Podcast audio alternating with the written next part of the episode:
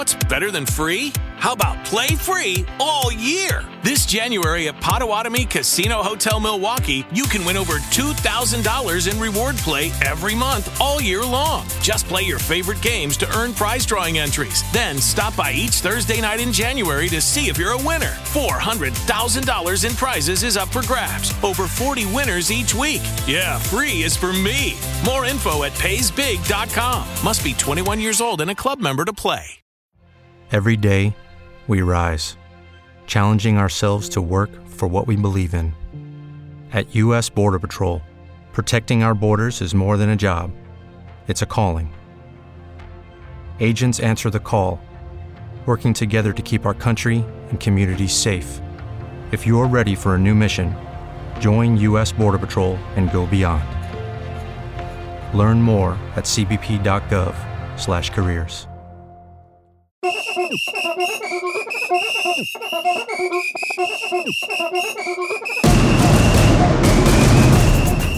Hola F1 con sonidos brasileños, a ritmo de samba, a ritmo carioca, le damos a usted la bienvenida a este nuevo episodio de Hola F1. Se nos fue el Gran Premio de Sao Paulo, el Gran Premio de Brasil, para muchos la mejor carrera de la temporada.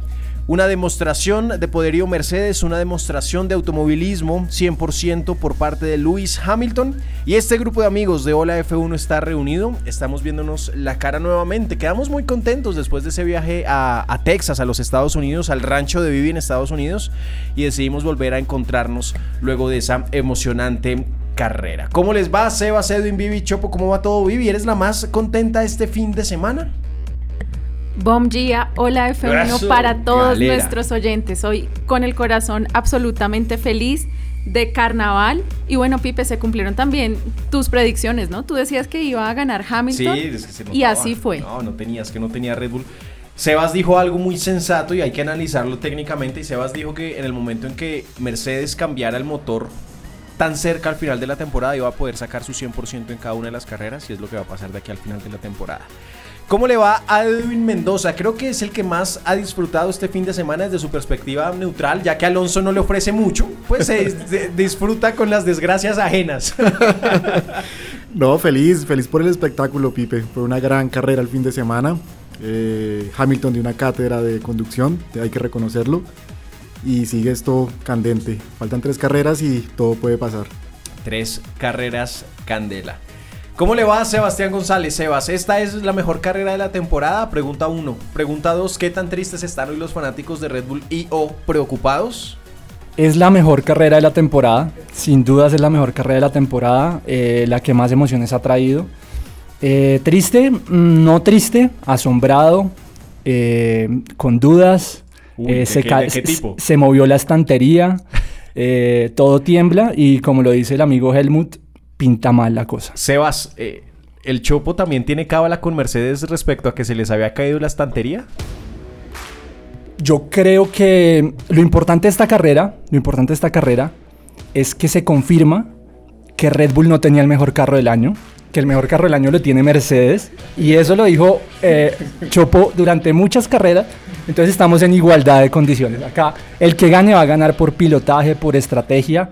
Todos están muy, eh, todo está muy parejo y el que gane va a ser realmente un gran campeón. Ya que estamos tan cariocas hoy, yo escucho en la voz de Sebas lo que los brasileros llaman saudade, que es como nostalgia, ¿no? Como ese sentimiento, como que no lo deja, ¿no? Creo que quedó un poco así con ese sin sabor en este día. pues la misma nostalgia que, que tuvo Max.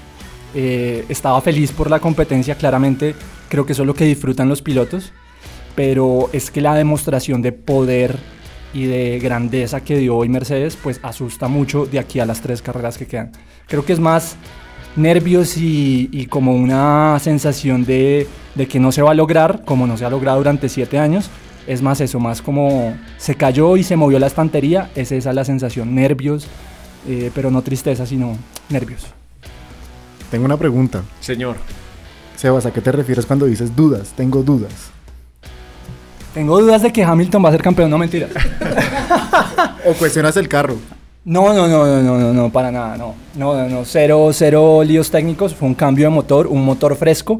Usted lo decía, Sebas, un motor que tan, eh, un cambio tan cercano al final de temporada permite utilizar el 100% en cada etapa, mientras que Red Bull se va a tener que conformar con un 80% en cada carrera. Recordemos que el cambio de Red Bull del último motor fue por los incidentes que hubo con Mercedes, con Hamilton.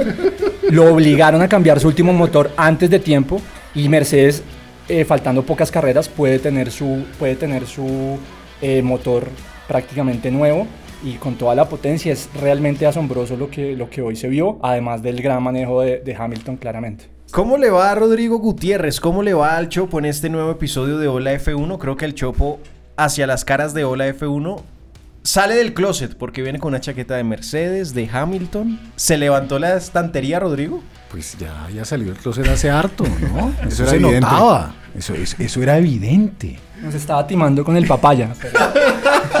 es, como, es como esos grandes periodistas deportivos que para no generar odios tienen que hinchar a un equipo chico. en este caso, Tal a un equipo que no pelea por el título para no despertar odios. No, lo que pasa es que este señor y, este equipo dieron una demostración de, de, de entereza, de profesionalismo muy vastas. Entonces, pues nada, tocó mandar a traer la chaquetica de Luis. Ya, la chaquetica más camufladita. Sí, ¿Te llegó con un perro, con un boxer? No, pero, no, no, no, pero sí me llegó con una foto de Rosa. sí, autografiada por el perrito y todo. Fue un fin de semana muy importante también, pues para, para el negocio y la industria colombiana, al ver una gran marca como Rappi. También estaremos hablando de ello más adelante porque eh, el líder de alianzas estratégicas globales de Rappi nos acompañará en este episodio para comentarnos cómo fue que una marca colombiana estuvo este fin de semana como principal patrocinador del equipo McLaren.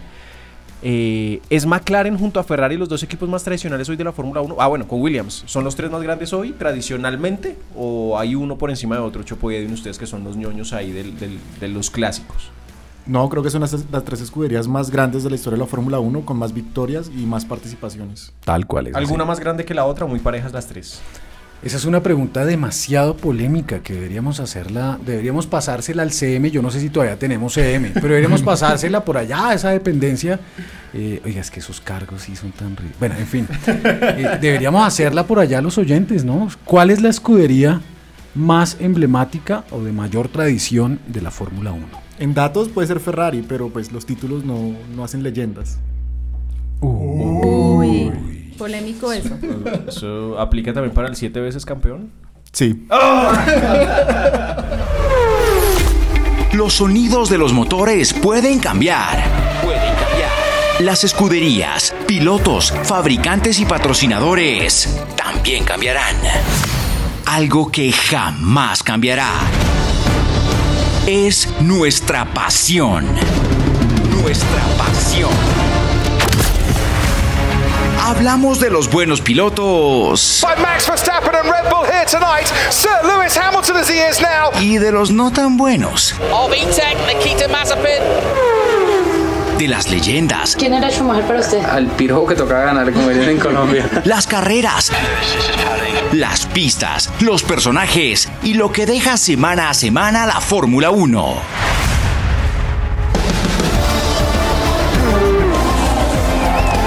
Semáforo en verde para Hola F1. Hola F1.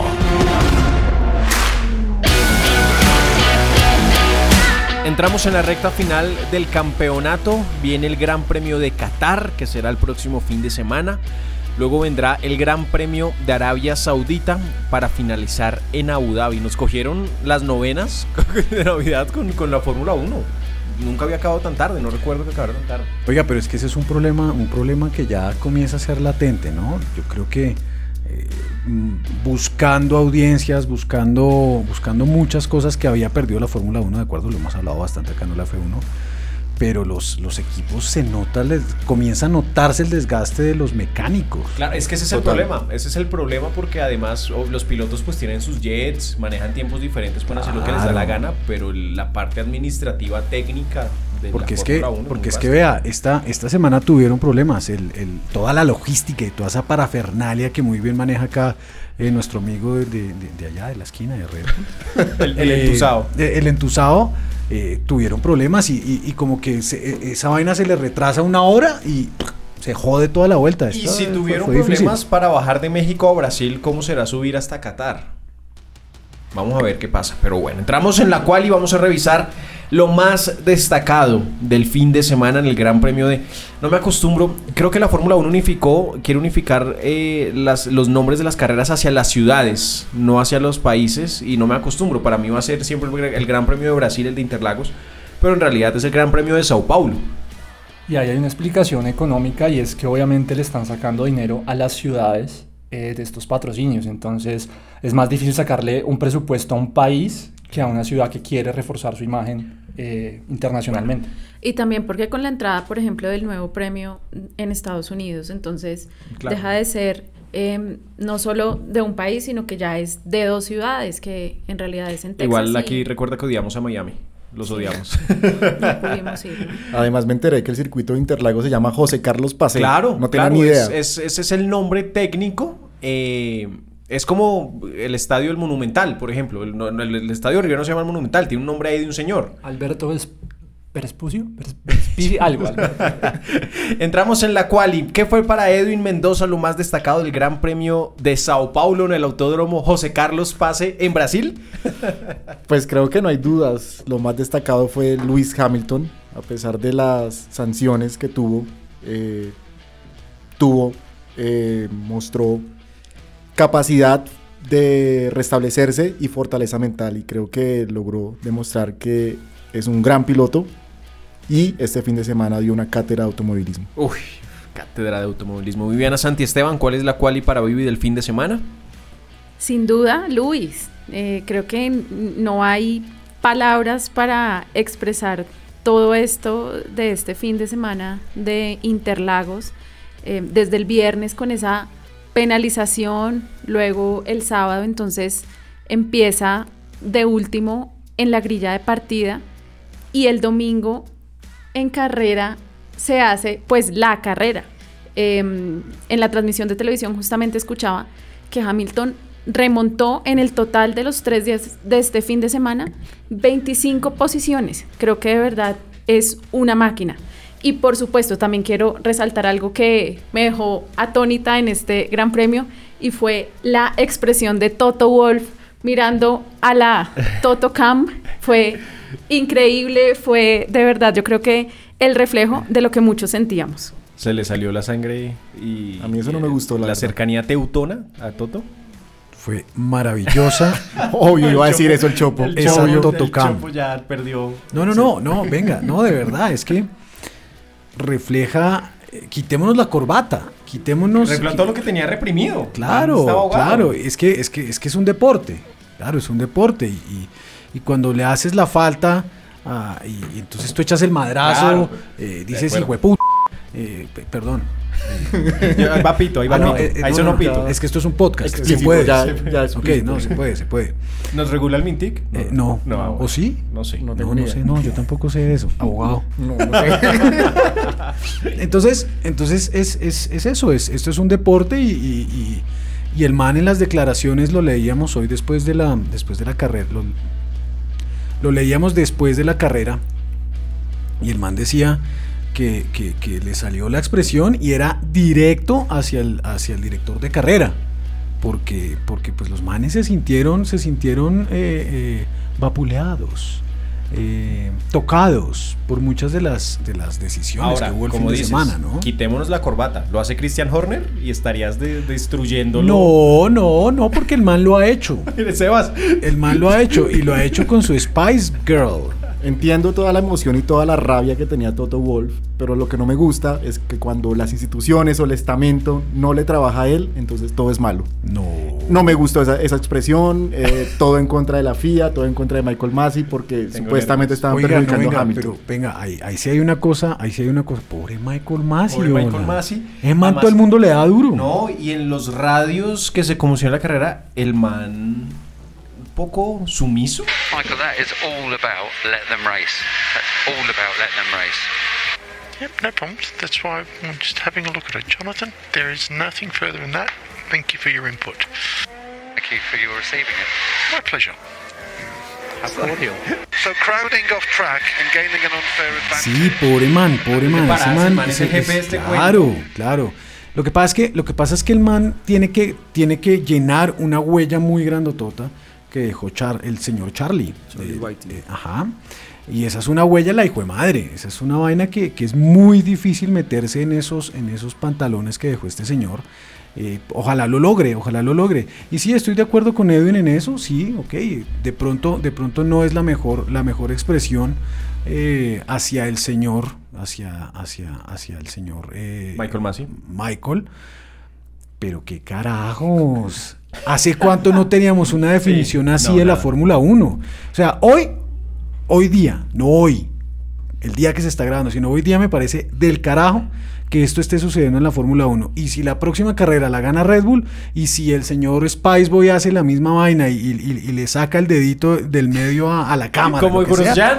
Como, como el de Grosjean esta semana. Oiga, sí, venga, un paréntesis. Del dedito. ¿Vieron esa foto del, del, del- del dedito de, de Grosjean? Se lo reconstruyeron. Se lo reconstruyeron totalmente. Bueno, entonces, si la próxima carrera eh, sucede y algún otro de los, de los eh, team principals hace lo mismo, que lo haga. Quitémonos un poquitico las camisas y, y, y- y puteamos un rato, como se hace en el deporte. Pues yo creo que esa expresión de Toto y durante todo el fin de semana no es únicamente contra la FIA, sino es la presión del campeonato. Claro. Después de siete años de ser absolutamente líderes sin ningún tipo de competencia, tiene un equipo y un piloto que faltando tres carreras está por encima de ellos. Eh, yo creo que ellos veían la cosa bien perdida y pues esto es como un resurgir. Creo que todas esas expresiones eh, de ego y de obviamente de victoria pues son las que son eh, las que se están dando a conocer. Me parece lo máximo, pero quedan tres carreras y el, el que, el que ríe de último ríe mejor. Sebas, me quedo con usted. ¿Qué rescata un hincha de Red Bull como quali, como destacado del fin de semana? Para mí la quali es el Gran Premio de Brasil. Primero me encanta Brasil. Todo lo que pasa en Brasil me parece positivo. Eh, así gana. Xuxa, Senna, Ronaldo, Rivaldo, todo lo que tenga que ver con Brasil. Bueno, esta semana. eh, Bolsonaro eh, también. No, No, no, no, hasta allá. Ah, bueno. hay, hay países que también cometen sus errores. ¿no? Em, pero, pero creo que el Gran Premio fue emocionante. La gente respondió, un apoyo masivo a Luis Hamilton en las gradas, eh, una calidez. Y, sobre todo la pista, la pista no defrauda. Siempre estamos pensando que Brasil es con lluvia y que la lluvia lo hacemos. ¿Sabías que una de cada cuatro baterías necesita ser reemplazada? En O'Reilly Auto Parts prueban tu batería gratis. Y si necesitas una nueva, sus profesionales en autopartes pueden ayudarte a encontrar la batería Superstart correcta para tu vehículo y presupuesto. Prueba tu batería gratis en O'Reilly Auto Parts.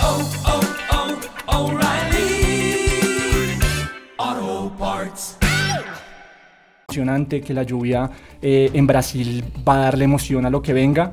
Y hoy no hubo lluvia, no hubo absolutamente nada y fue una carrera espectacular. Entonces, eh, muy bien por el Gran Premio de Brasil. A propósito de eso, en realidad el Gran Premio de México es excelente por el evento en sí, pero Brasil es, entre comillas, más modesto con, con toda su logística, con todas la- las cosas que están en torno al Gran Premio, pero la carrera es espectacular, de verdad, esta carrera, incluso hicimos encuesta en nuestro Twitter, Hola F1 Podcast, eh, preguntábamos que si esta era la mejor carrera de la temporada y los oyentes han votado con el 75% que sí es la mejor carrera de esta temporada, entonces muy emocionante. Además, un circuito histórico, eh, bonito. Me gustan esos circuitos eh, que van en- al revés de las manecillas del reloj eh, y que trae buenos recuerdos de la época de Ayrton Senna. Entonces, creo que el Gran Premio de Brasil es muy, muy bonito.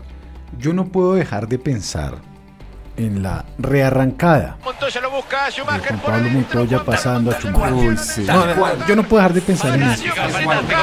Espectacular Una muy buena relargada, ¿eh? Espectacular la maniobra. Fue yo creo que el mejor momento de mi vida. Chopo, ¿cuál Sin fue duda. la quali? ¿Cuál fue la quali más allá de ese hermoso pensamiento retro? Eh, no, solo ese.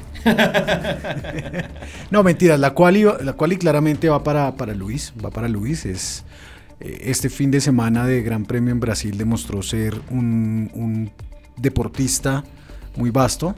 eh, de- demostró entereza, demostró una resiliencia, como le quieran llamar, como le quieran llamar. Demostró ser un gran deportista y, y mi cual iba para él. Eh, y también, qué carajos, va para Toto po- por, esa expresión, va para va, va pa ese man. Eso es, eso es como putear a alguien ahí en la cancha. Revisamos ahora la bandera negra. Creo que más allá de las polémicas de Mercedes, de las penalizaciones, no hubo lunares en el Gran Premio, pero igual ese es, ese es mi, mi pensamiento.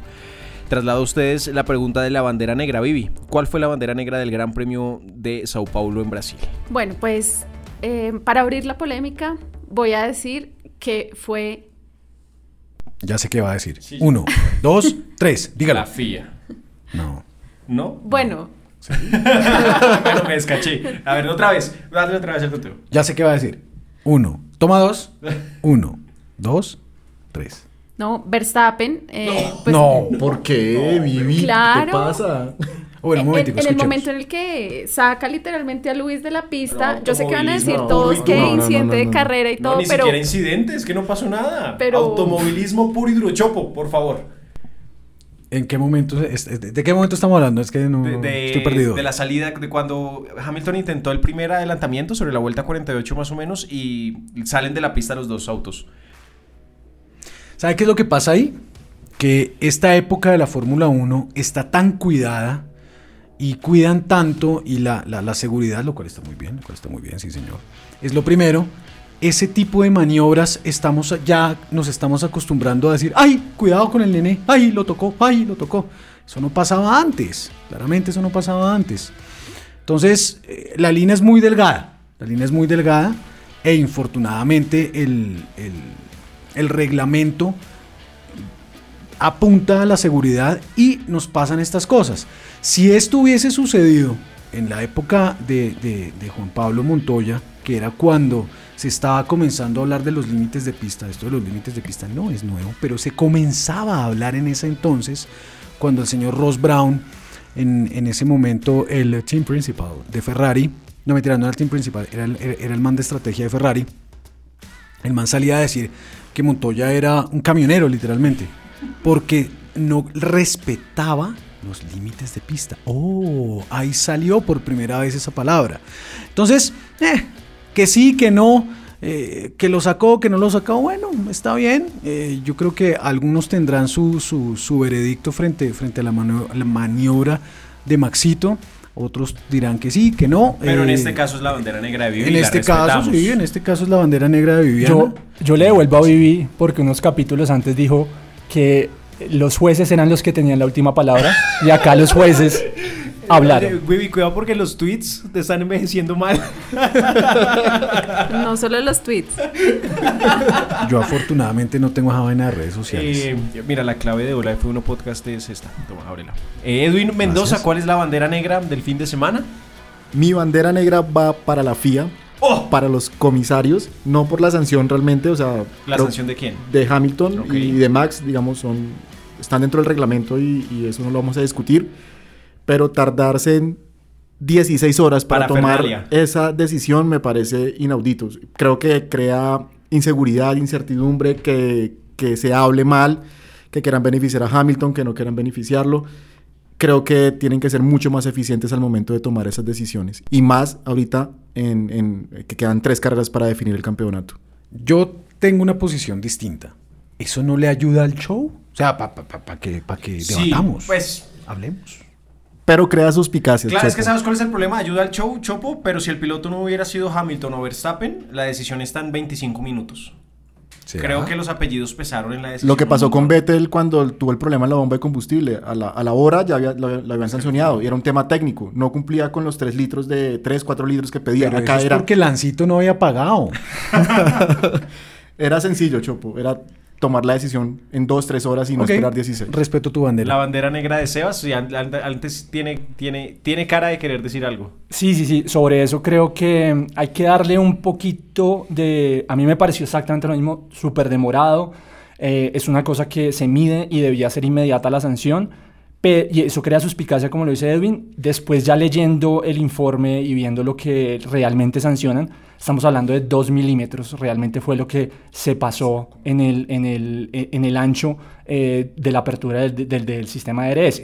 Si estamos hablando de 2 milímetros, pues en una lucha por el campeonato, yo le doy la razón a que se tomen el tiempo. Pero ojo que es que no podemos minimizar la medida porque es que estamos hablando de autos que definen esto por milésimas de segundo. No, es- está claro que la medida, en, o sea, no estoy diciendo que no los debieron haber sancionado, sino que sí es muy ajustada la medida para el tiempo Ahora, que se tomaron. Dos milímetros es algo imperceptible, imperceptible para la mano de Max Verstappen. ¿Cómo Ah, se dio cuenta? Exactamente. Entonces, vamos al, vamos al tema. Eso es, hace hace parte del show del que hablaba el Chopo.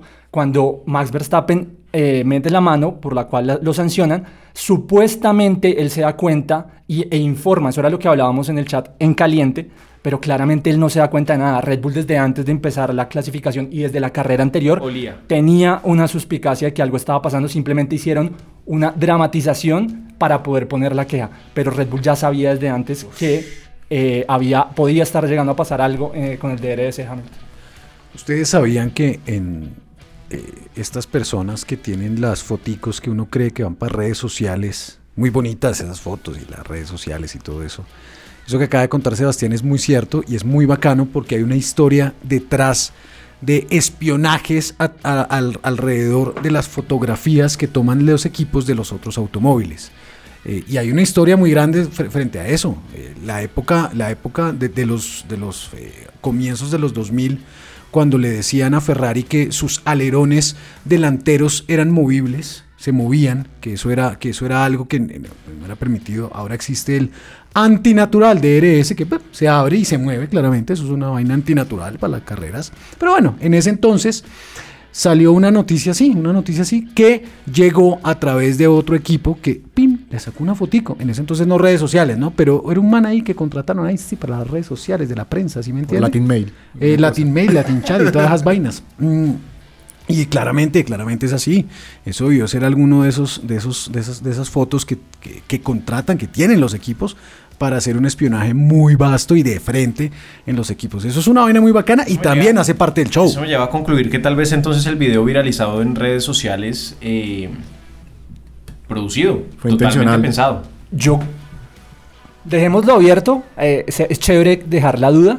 Yo no creo que haya sido producido. Lo que sí estoy casi convencido que fue producido es el movimiento de Max para meter la mano. Ellos sabían que tenían que hacer una queja, dejaron una evidencia dramática, dramatizando que estaban haciendo eso, pero en la entrevista post eh, calificación le preguntan a Max y Max obviamente sabe que en el libreto tiene como que atribuirse eso, pero él hace cara como de, eh, sí, sí, eh, lo, eh, sí, sí, sí, como claramente él Además sabe que, no además puede que este, saber man, este man es un man que es un gran piloto, pero no sabe vivir. Max no sabe vivir. El man se dedica a eso.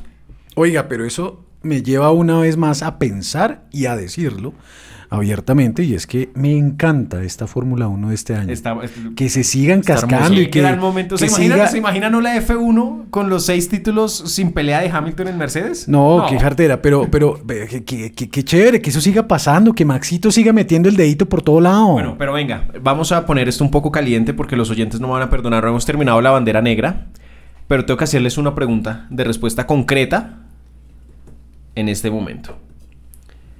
¿Esos dos milímetros de Mercedes es un error técnico o fue intencional? Se los hago de frente. ¿Trampa o no trampa, Chopo? No, eso es un descuido, chao, O es sea, un el- descuido. ¿un descuido del equipo campeón del mundo? Claro. Vea pues, Viviana. Claro. Yo no sé si fue un descuido, pero creo que tampoco fue algo dos milímetros. Vivi, son milésimas de segundo las que están en juego. Sí, pero pues si hubieran hecho Ah, trampa, hubieran hecho trampa un poquito más, ¿no? Edwin. Digo yo. Quiero pensar que no es No, intencional. no, no, no, no, no, no, no, no, no. Edwin. No, no, no, no es intencional. Creo que fue Ah. un, un error. No fue intencional, o sea, es un error en el momento de, de ensamblar el, el alerón, digamos. No creo que hayan sacado tanta ventaja con esos puntos milímetros. Sebas. Yo, eh, en el momento en que ocurrió, obviamente dije, están haciendo trampas, son lo peor, se van Oiga. a robar el campeonato. Time. No se imaginan a Sebastián en un chat. Pero, pero, eh, escuchando hoy a Albert Fábrega, eh, la explicación que dio ¿Qué- es magistral.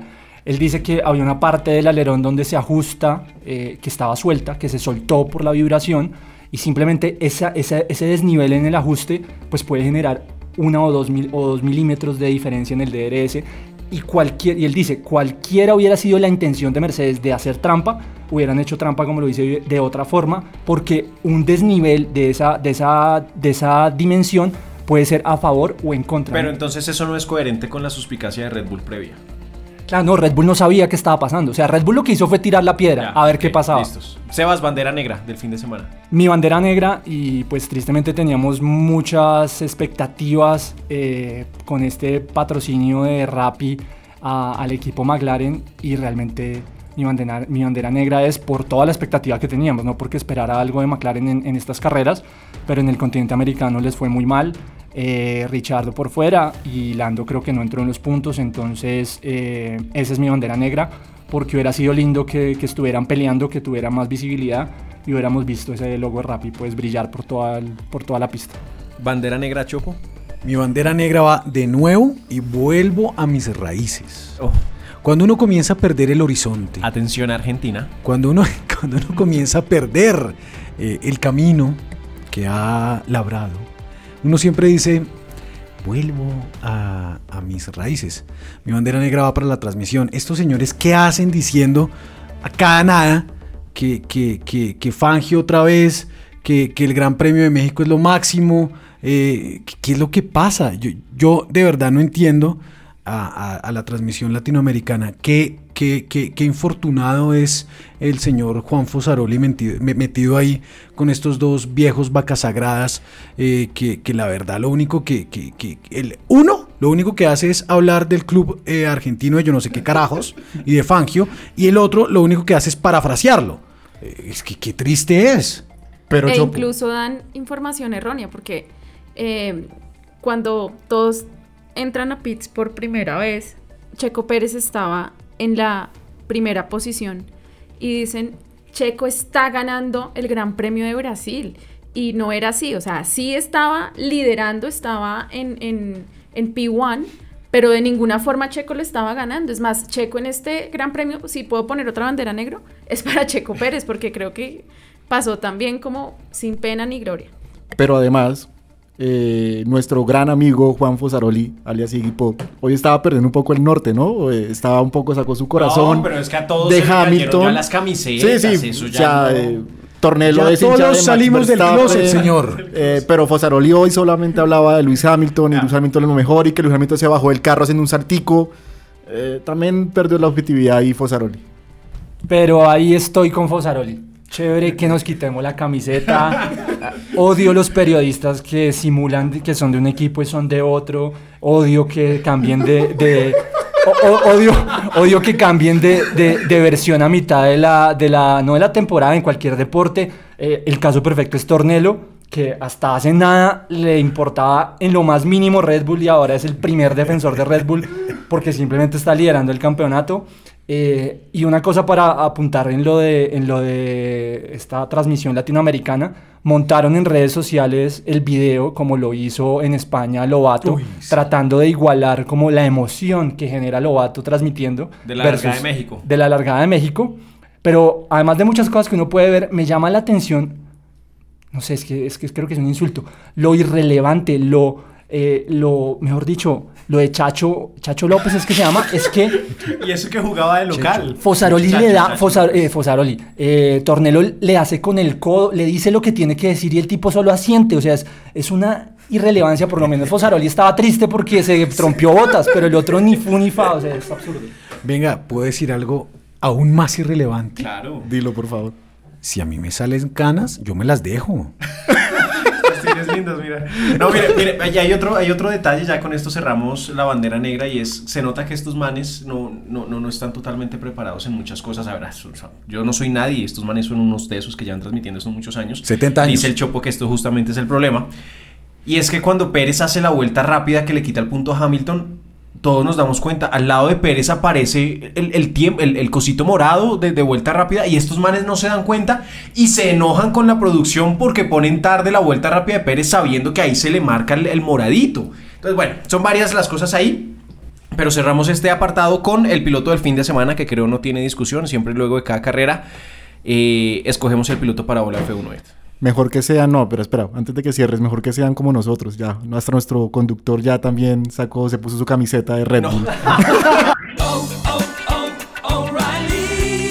¿Sabías que una de cada cuatro baterías necesita ser reemplazada? En O'Reilly Auto Parts prueban tu batería gratis. Y si necesitas una nueva, sus profesionales en autopartes pueden ayudarte a encontrar la batería Superstart correcta para tu vehículo y presupuesto. Prueba tu batería gratis en O'Reilly Auto Parts.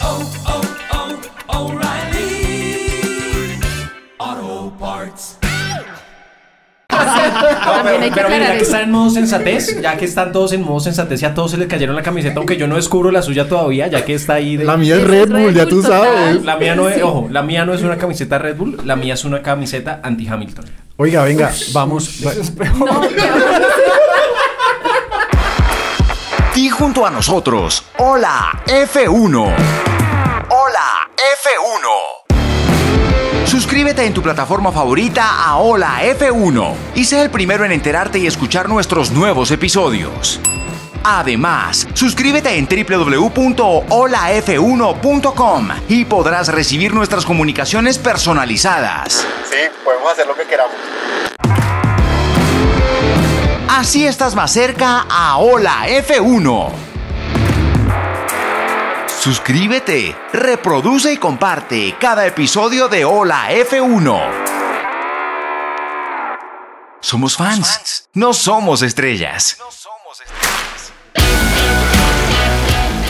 Oiga, bueno, ustedes me la montaron y no me dejaron elegir el piloto del fin de semana.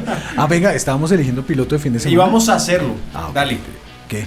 Piloto del fin de semana. Ah, no, Lewis Hamilton. Ah, Lewis No, Hamilton. pues es que el que diga que es otro, pues definitivamente. Luis no. Hamilton. Vive Luis Sin Hamilton. duda, Edwin. claro. Sí, Luis Hamilton, no hay duda. Yuki Tsuno. No, no.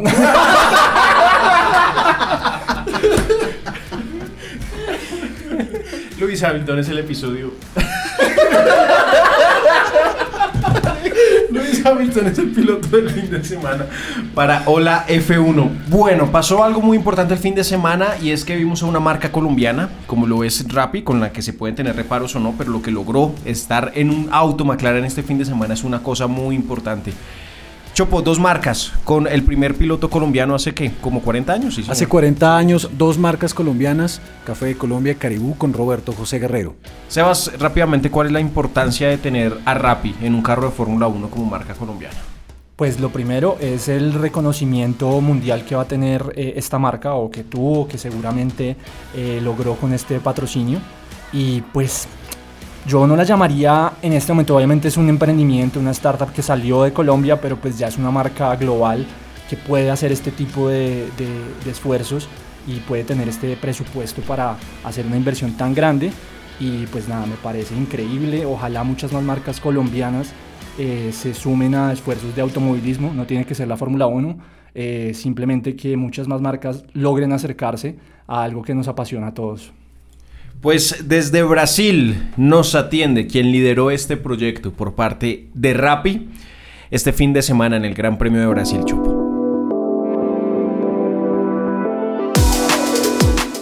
Pasaron casi 40 años para ver una marca colombiana, ojo, una marca colombiana en la Fórmula 1. Y esta semana vimos como una marca apareció de forma contundente, una forma muy bacana. Aprendieron, apareció, apareció esta marca y no en cualquier equipo, apareció en McLaren. Sí, señores, en ese papaya apareció una marca colombiana. Y para hablar de ello estamos hoy con Julián Mallorca. Julián es el jefe de alianzas y estrategias globales de una marca colombiana. Adivinen cuál. Rappi. Julián está desde Brasil, nos acompaña hoy a todos nosotros. Y Julián, ¿qué más? ¿Cómo va todo? Hola, hola, hola a todos, hola a todos, Sebastián, Edwin, Rodrigo, Viviana, un, un gustazo, un placer. Yo no sé si, si estoy más contento como colombiano, como trabajador de Rappi, pero, pero, pero estoy muy feliz de poder estar acá con usted. Muchísimas gracias, Julián. Bienvenido a Hola F1. Este es un eh, podcast de Caracol, podcast que pueden descargar y escuchar en todas, absolutamente todas las plataformas que hay de streaming. Y lo primero, lo primero, ¿por qué Fórmula 1, Julián? Mira, yo creo que no hay, no hay nada que haga más, más match o que coincida más hoy en día a nuestras prioridades que la Fórmula 1. Cuando hablas de velocidad, cuando hablas de seguridad, eh, con un servicio como el que tenemos hoy en, Turbo dentro de Rappi, pues hace todo el sentido de que vos como marca querás estar en algo efectivamente que sea extremadamente veloz, pero con toda la seguridad obviamente que se necesita. Entonces, eh, es un sueño, es un sueño que, que también muestra un poco, saliéndonos un poquito del contexto del por qué, el por qué Rapid Turbo o por qué la coincidencia de Rapid Turbo con Fórmula 1, es, ese, ese, ejemplo de, que cuando se quiere soñar eh, y las cosas se, se, logran es porque de verdad siempre hubo la intención de, de querer hacerlo y es, y es el reflejo de estos seis años de trabajo de Rapid, de generar impacto en la región, eh, en cada una de las, de las aristas a las que esperamos nosotros transformar dentro de Latinoamérica. Entonces, es como parte de un ciclo de todo, ¿no? No es solamente, no es solamente el deseo de querer figurar con una marca y tener visibilidad, sino de, de, verdaderamente tener, tener ese impacto en la región, llámese a través de una marca como la nuestra en, un carro de Fórmula 1 o llámese en el impacto todos los días de los usuarios dentro del app. ¿Por qué McLaren? ¿Por qué esta escudería tan emblemática para la Fórmula 1? Porque, porque usualmente los mejores tienen que estar con los mejores, ¿no? Entonces, no, no, no, no, no buscábamos, no buscábamos, no buscábamos estar nosotros eh, en cualquiera por estar, sino en algo que en verdad también tuviera como esos principios nuestros de, de, de, de ser emprendedores, de tener ese espíritu de builders, de doers, de querer estar ahí eh, queriendo como transformar de verdad. Entonces eh, fue, fueron varios meses de negociación y de, una muestra también plena, Edwin y equipo, de, cómo se llevan unas relaciones comerciales a otro nivel. Entonces eh, es, muy lindo al final porque, porque, porque muchas veces nos, nos, nos, ponemos a pensar y por qué Colombia y en Colombia sí se podrá, no se podrá, pero el ejemplo es que sí se puede y, y vuelvo a lo mismo, ¿no? a los basics, que es cuando se sueña, cuando se sueña y se trabaja, los resultados se ven y estamos viendo eso y muy orgullosos de poder hacerlo. Durante toda esta temporada de, de Hola F1 de este podcast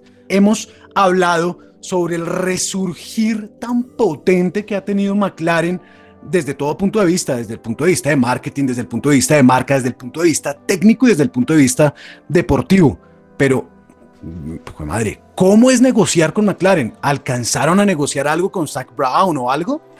Eh, no te puedo decir con quién ni cómo, pero, pero negociamos con, con, varias personas. Eh, fue un ir y venir bien, bien, bien, bien, bien, bien largo. Varias montadas en avión, varios Zoom. pero, pero lo lindo fue que hoy ya lo podemos ver y lo, y lo, y lo, y lo estamos palpando y disfrutando en Colombia orgullosamente. Oiga, muy chévere como se ve ese logo en los pontones laterales, en, las, en, los alerones, en el halo, en el halo. O sea, eso significa que en toda la transmisión, cuando enfoquen a Richardo o a, o Lando, vamos a ver el logo. En toda la transmisión lo vas a ver. Entonces, hay que hacerle fuerza, hay que hacerle fuerza a McLaren y, y ojalá hagamos, hagamos podio hoy para poder estar todavía con mucha más exposición. Eh, pues obviamente una de mis pasiones, además de la Fórmula 1, es el marketing.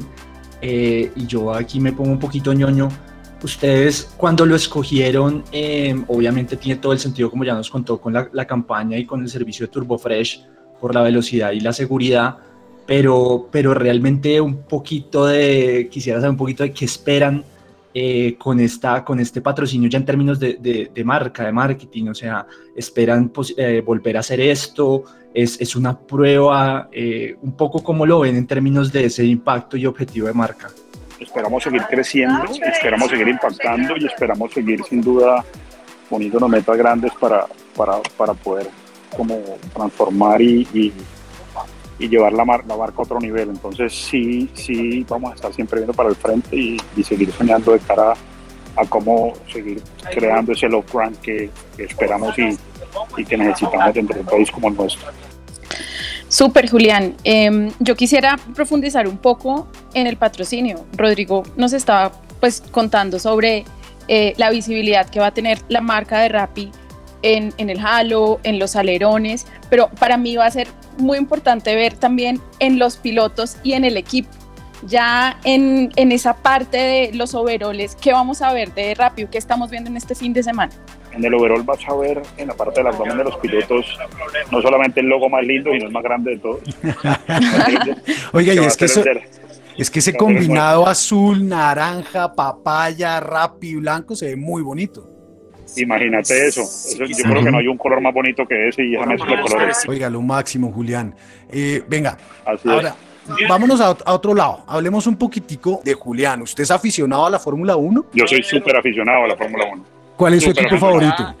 McLaren, sin duda, toda la vida.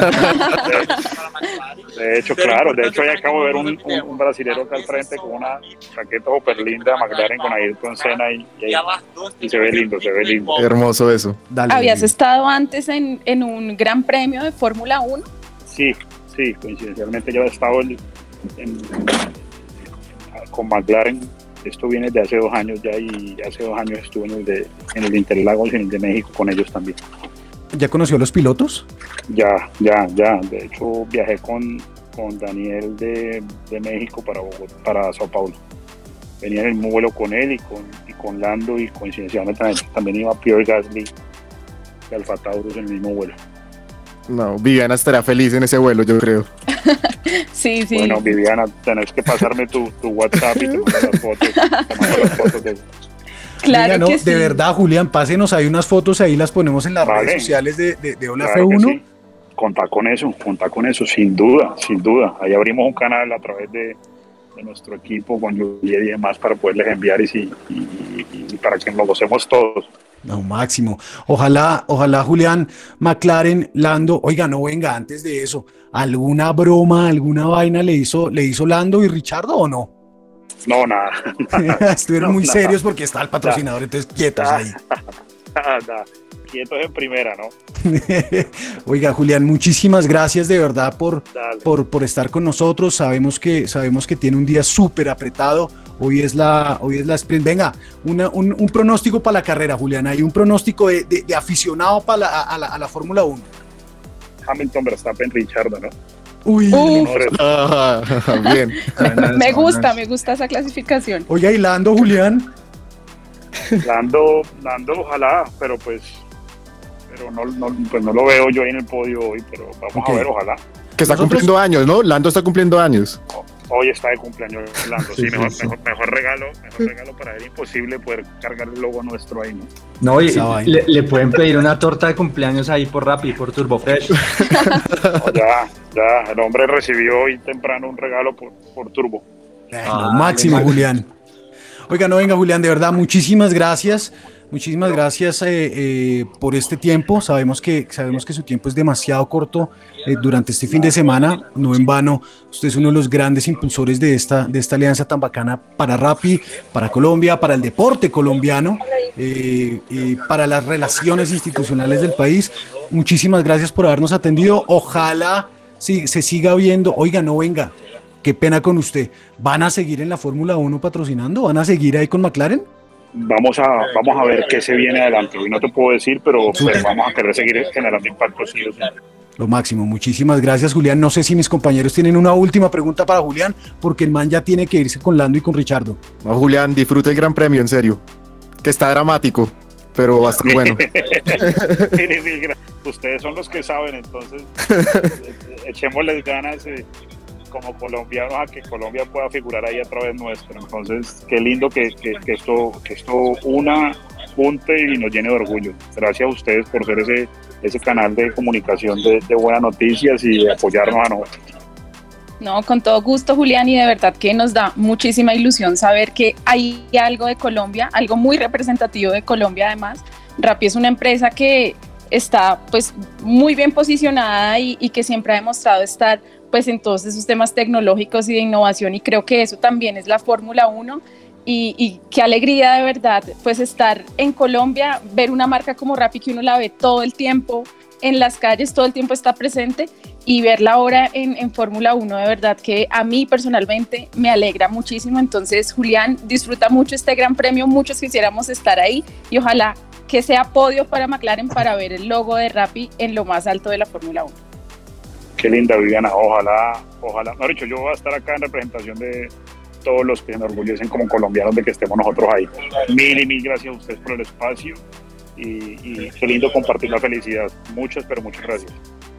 Que Richardo o Orlando lleguen a ese podio, carajo. Dios quiera, Dios, Dios, Dios te oiga ya. Yo ya tengo allá la, la, la foto de ellos prendida en el milagroso Buga.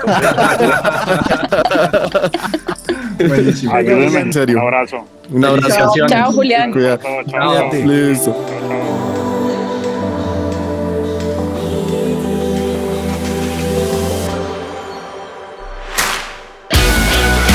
A Julián y la gente de Rappi, muchas gracias por haber llegado a Bola F1 y acompañarnos. Valga la, la pena decir que esta entrevista con Julián de Rappi fue el sábado, horas antes de la práctica libre 2, horas antes del sprint race y en medio del cumpleaños de Lando. Sí, justamente eso nos contaba Julián, que, que pues ya también le habían celebrado a Lando el cumpleaños ese día y fue muy emocionante poder hablar con alguien que estaba viviendo la Fórmula 1 allá. Eh, nuevamente un agradecimiento para ellos. También tuvimos material en nuestras redes sociales em, desde el pit lane y, y pues sí, muy emocionante ver ese, ese logo de Rappi por todo lado este fin de semana. Qué lástima, nos quedó faltando un, un Algo de mejor, éxito. Sí, algo de, de mejor desempeño eh, de los pilotos, pero bueno, sabemos que así es la Fórmula 1 y cualquier cosa puede pasar, especialmente en esta temporada 2021. Oiga, Ed, ¿usted por qué no fue capaz de preguntarle a Julián si le habían pagado McLaren con Rappi Créditos? Obvio no, no iba a hacer esa pregunta. Esa es pregunta de chat solamente. En la reunión de preproducción, Edwin dijo, venga, yo quiero hacer esta pregunta, ¿por qué no la usé? Y la hizo de verdad. ¿verdad? Y si nos iban a patrocinar. Eso no va a pasar nunca.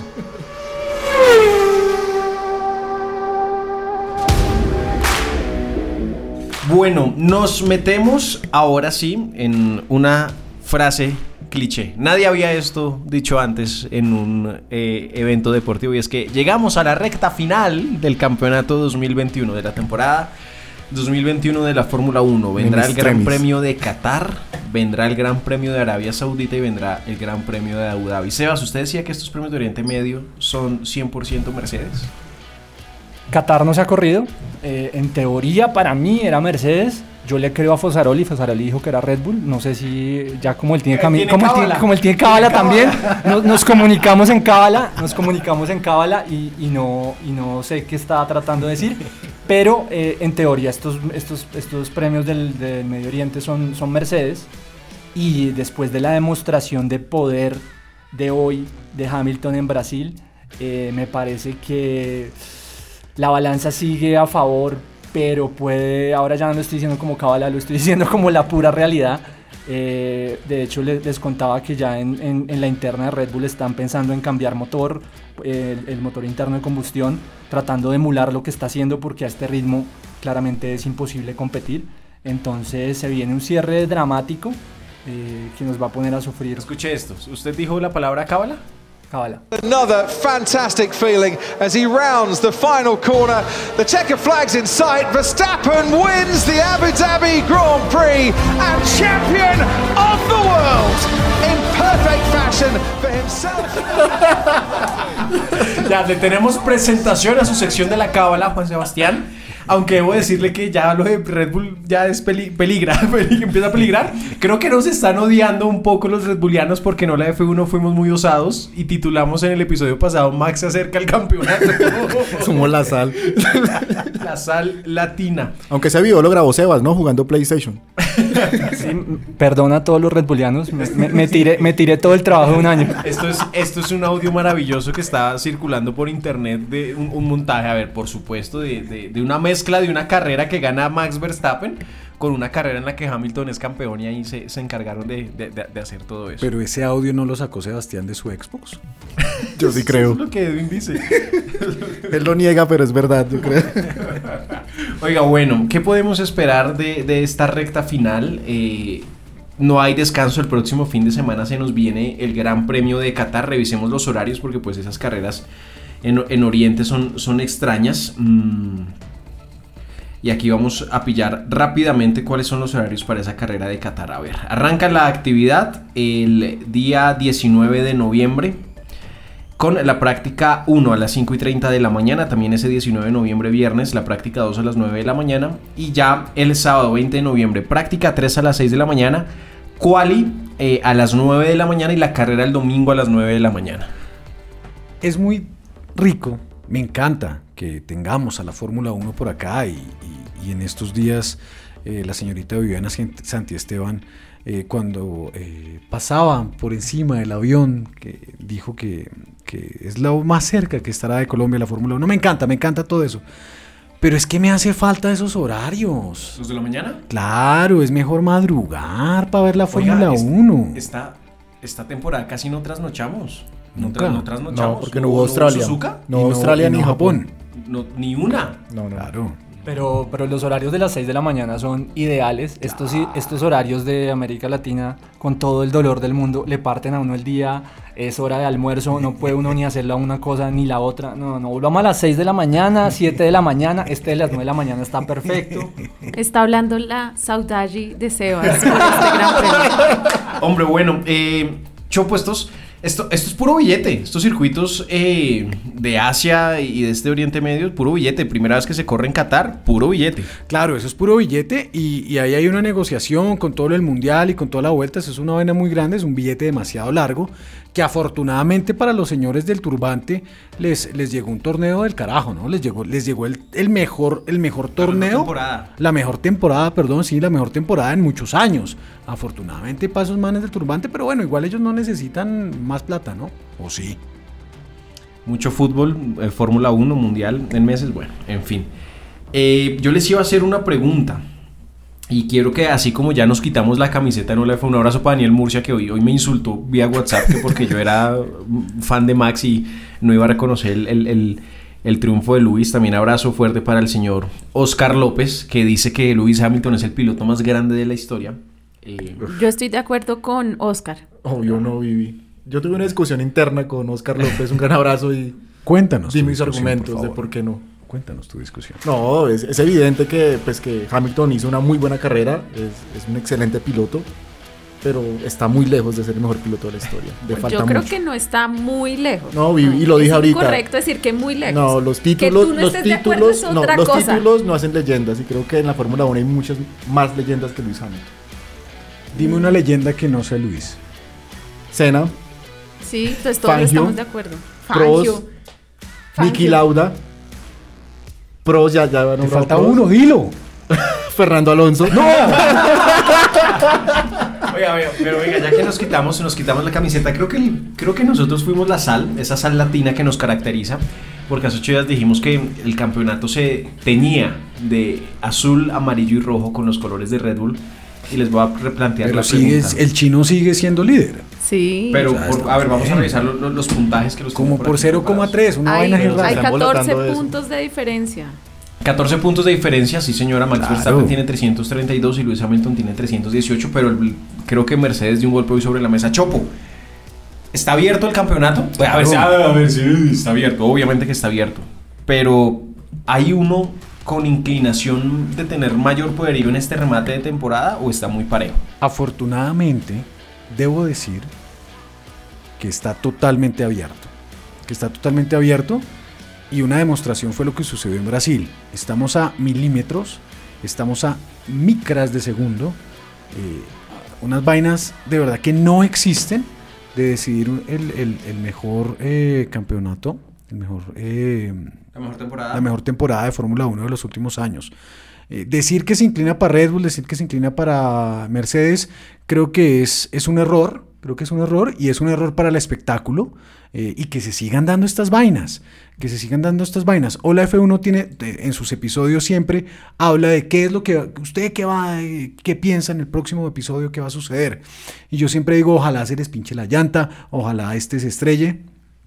Y me faltó decir, ojalá esos milímetros de los alerones salgan a, a- a relucir y, y- les pongan esas sanciones y los chinos salgan detrás, para que saquen ese, ese deportista que tienen, como lo hizo el fin de semana eh, Lewis Hamilton. Y claramente, si le llega a suceder a este muchachito Maxito, lo, lo- lo va a hacer, lo va a hacer, porque el man es un corredor, el man es un racer total, el man lo tiene en la sangre, eh, se lo metió en la sangre eh, el papá. Que no me gusta hablar de ese señor. Menos después de Brasil. Claro, mucho menos después de Brasil. Pero, pero que siga sucediendo eso, que siga sucediendo eso eh, y, y, tapen eh, todas las, las cosas hartas que nos dejó para muchos la Fórmula 1 en los años 2000. Chopo, pero no todo es malo para Max Verstappen este fin de semana. A mí me parece que corrió con inteligencia y, y evitó toques eh, pensando en el campeonato. Claro. Lo que pasó en la carrera sprint. Claro, por eso lo decía, por eso lo decía. Y es, que, y es que el man lo dijo en la radio, el man lo dijo, oiga, yo no voy a poder sostener este ritmo todo el rato. El man lo dijo y el man está comenzando a correr. Eh, el man debe tener un buen coach, ojalá no sea el papá, pero, pero debe tener un buen coach. No se pudo lucir delante del suegro, que también estuvo Oiga, sí. compartiendo con él en, en el fin de semana. Entonces, los que sí deben tener mucha saudade son la familia Piquet. No, la familia Piquet está feliz con el contendor al título en su, en su familia. Pero eh, sí, el estratega, el motivador, el técnico, todo para Max Verstappen eh, es Giampiero Lambiasi. Creo que cualquier Red Bulliano dirá. ¿Quién es? Es el director técnico de carrera de, de Max Verstappen. Eh, un tipo que lleva muchos años en la Fórmula 1 eh, y que fue el primer director de Checo porque él trabajaba en Force India. Entonces eh, conoce muy bien toda la estructura Red Bull. Eh, pero yo iba a decir otra cosa sobre lo que, sobre lo que Chopo decía, yo no iba a decir esto. Y es, Exceso eh, de cerveza. no, que, eh, que lo, lo, que hablaban de la, de la inteligencia de Max para correr, eh, yo estoy un poquito en desacuerdo. No me parece que faltando tres carreras, Max tenga que empezar a correr con inteligencia. Parece que la carrera sprint la corrió con miedo. Eh, eh, por eso, pero es que el miedo es... Una persona deportista no puede sentir miedo. Cuando sientes miedo, es una debilidad. El miedo es una debilidad. Y yo sentí en el sprint miedo de Max Verstappen, que nunca lo tiene. O sea, uno sabe que el tipo se va a romper, que el tipo va hasta el fondo, va a lo máximo, pero, pero sentí ese miedo, sentí ese miedo de tener eh, todo ganado, pero realmente nada ganado. Entonces me parece que esa puede ser una debilidad aquí al final del campeonato. Hablando de debilidades y saudallis y esas cosas, eh, ¿puedo repetir eh, mi bandera negra? Sí, no, repetirla no, sacar otras, dos, do, saca otra. Saco otra. Listo, gracias. El señor Michel en la carrera le dice a su pit wall, a las personas que están ahí con su radio, les dice, oiga, dígale a Maxito que le baje un poquito para que yo tenga DRS y este man no me pase. Oiga, ¿qué es eso? ¿Qué le pasó a este man? ¿Será que por andar en helicóptero con los tres, con los tres chiflados, con, con estos señores de dueños de Red Bull, se le, se, se, se, se cruzaron los cables? O sea, ¿cómo le va a decir a Maxito que suelte para que él no lo alcance, para que a él no lo alcance Luis? Oiga, no, qué triste. Terrible la desconcentración porque eso es un error de no estar pensando estratégicamente.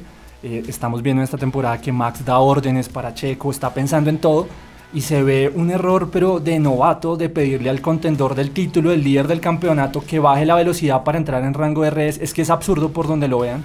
Yo no sé ni siquiera la reacción dentro de Red Bull de eso, pero además eh, yo le creería a eso si Checo durante esta temporada en algún momento hubiera demostrado estar en ritmo de carrera porque podrían ser los dos pegados defendiéndose de Hamilton. Pero ¿cómo voy a dar esa orden? Si claramente lo iba a pasar, o sea, eh, no hay, ¿quién iba a confiar en que Checo Pérez con DRS o sin DRS iba a trancar a Hamilton? Nadie, solo hay un piloto que puede pelearle a Hamilton y es Max Verstappen, ningún otro piloto lo puede hacer. Apreciado conductor, ¿puedo hacerle una pregunta al abogado? El, el podcast es todo tuyo. Muchas gracias. Apreciado abogado, amigo personal del ingeniero, ¿qué es el DRS? ¿Qué es esa vaina antinatural para las carreras. Chopo, el DRS es un sistema que como en sus siglas en inglés es Drag Reduction System. Es un sistema que se inventó en el año 2011 eh, con el objetivo de que los, de que los, eh, los adelantamientos en las carreras fueran muchos mayores, fueran, fueran más. Eh, a raíz de eso es un sistema que, para ubicar a nuestros oyentes, en el alerón trasero de los carros, eh, tiene dos aletas y cuando los carros van en la recta principal, el piloto puede activarlo desde el, desde el timón, haciendo que las aletas se pongan horizontales y eso hace que la resistencia al viento sea menor y puedan alcanzar mucha más velocidad punta. Ah, bueno, y hay una condición, obviamente, que ese sistema se debe activar si el piloto que está atrás está a menos de un segundo de distancia al, al otro piloto. Bueno, oiga, ha sido un gusto verlos de nuevo. Eh, que, que se, que se repita. Que se toman. Que, eh, no, una, una cerveza está bien, vengo un poco averiado. ¿Un roncito que? Uy. Yo ya pedí por Rappi. ¿Tú tienes Rappi Prime? Sí, claro. Tengo Rappi Prime, Rappi Pay, Rappi Fanático, Turbo Fresh. Turbo Fresh, todo Rappi. Rappi patrocínanos, patrocínanos Rappi. Bueno, nos vemos. Ya viene Qatar. eh, una predicción rápidamente. ¿Qatar es para Verstappen o Hamilton? Para ninguno. Para ninguno, Vivi. Para Mercedes. Para Mercedes. Ed, primera carrera en Qatar. ¿Mercedes o Red Bull? No tengo ni la más mínima idea. Yo creo que Mercedes. Sebas, usted que es un ñoño ya tiene más seteado ese circuito. Cábala, cábala, ahí va. Uno, dos, tres. Hamilton. Gracias por su compañía. en Ya tengo este un pobre man, no se vayan. Ah, no, dale, el pobre man. No nos vamos. Edwin Vivi, ¿nos quiere podemos seguir quedar? acá. ¿Nos podemos quedar, Vivi? Claro, por supuesto. Gracias. Bueno, Pipe, el pobre man es desde el 2005. ¿Michel? No, no, no, desde el 2005. Interlagos se convirtió eh, en la última carrera del campeonato hasta el 2012, si no estoy mal, fue la carrera. Eh, se coronaron algunos pilotos y de esos campeones aún corren cuatro que se coronaron ahí. Luis Hamilton, Kimi Raikkonen, Fernando Alonso y Sebastián Vettel se coronaron en Brasil. Wow, qué No gran dato. Brasil nunca, no No. No, no, No, no. Brasil. No. Y, y le hicieron en ese en este pasado Gran Premio de Sao Paulo, Brasil, como le quieran llamar, Interlagos, como le quieran llamar, un homenaje muy bonito a, a Kimi Raikkonen, Matías. a Kimi Matías. Eh, oiga, sí, qué triste que se va Kimi Matías. Y Triste. durante la carrera la estábamos viendo y, y, y Vivi nos chateó algo sobre Mick Schumacher y Kimi Raikkonen. Se tocaron. Sí, se tocaron eh, y habíamos visto días anteriores en, en redes sociales declaraciones de, de Mick Schumacher diciendo que él quería comp- competir contra Kimi Y lo sacó. y lo sacó finalmente en esta carrera. Ay. Oigan, y otro dato. eh, McLaren es la escudería que más victorias ha logrado en Brasil. 12 victorias. Qué dato, Wow. En el 74 con Emerson Fittipaldi. En el 84, 85, 87, 88 con Alain Prost. En el 91 y el 93 con Senna. En el 98 y en el 99 con Hakkinen. En el 2001 con Coulthard. En el 2005 con Montoya. Y en el 2012 con Jenson Button. Bueno, no- nos vemos ya. Qatar, gracias, eh, gracias Vivi por abrirnos siempre las puertas de tus ranchos en las diferentes partes del mundo. Ha sido un gusto verlos y nos vemos luego de Qatar en Hola F1. Recuerden que somos un producto Caracol Podcast. Estamos en caracolpodcast.com en su plataforma de streaming favorita y por supuesto en www.holaf1.com. Hasta luego, Sebas, chao. Chao a todos. Eh, hace falta un piloto brasileño en la Fórmula 1. Pero bueno, porque se acuerdan que había uno todo malo. Bruno, ¿cuál fue el último que, que corrió en uno de estos equipos? Sauber. Eh, Cuñado de Max también. El cuñado de Max, eh, Pique, Piqueciño, creo que es que le dicen. Nelson Piquet. Nelson. Pique- Piqueciño, eh, pero hasta Barrichello, Massa, hace falta. Bueno, y hace está, falta. está en camino Pietro Fittipaldi No, también. pero no, pero es paquetón. Pero el pobre Pietro, eso, ese, ese man, que, que, qué infortunada la vida para ese muchacho. ¿Por Ana. qué, Chopo? ¿Por qué? Porque llega Mazepin con todo ese billetín y, y- y pues literalmente lo dejó mamando. No lo deja correr. Hay otro hijo de Nelson Piquet que, que está, con- creo que ya en la ¿cuántos hijos fórmula. ese man? Tiene como 19. 47 es el. Diomedes Díaz de Brasil, yo creo. Hasta luego, chao.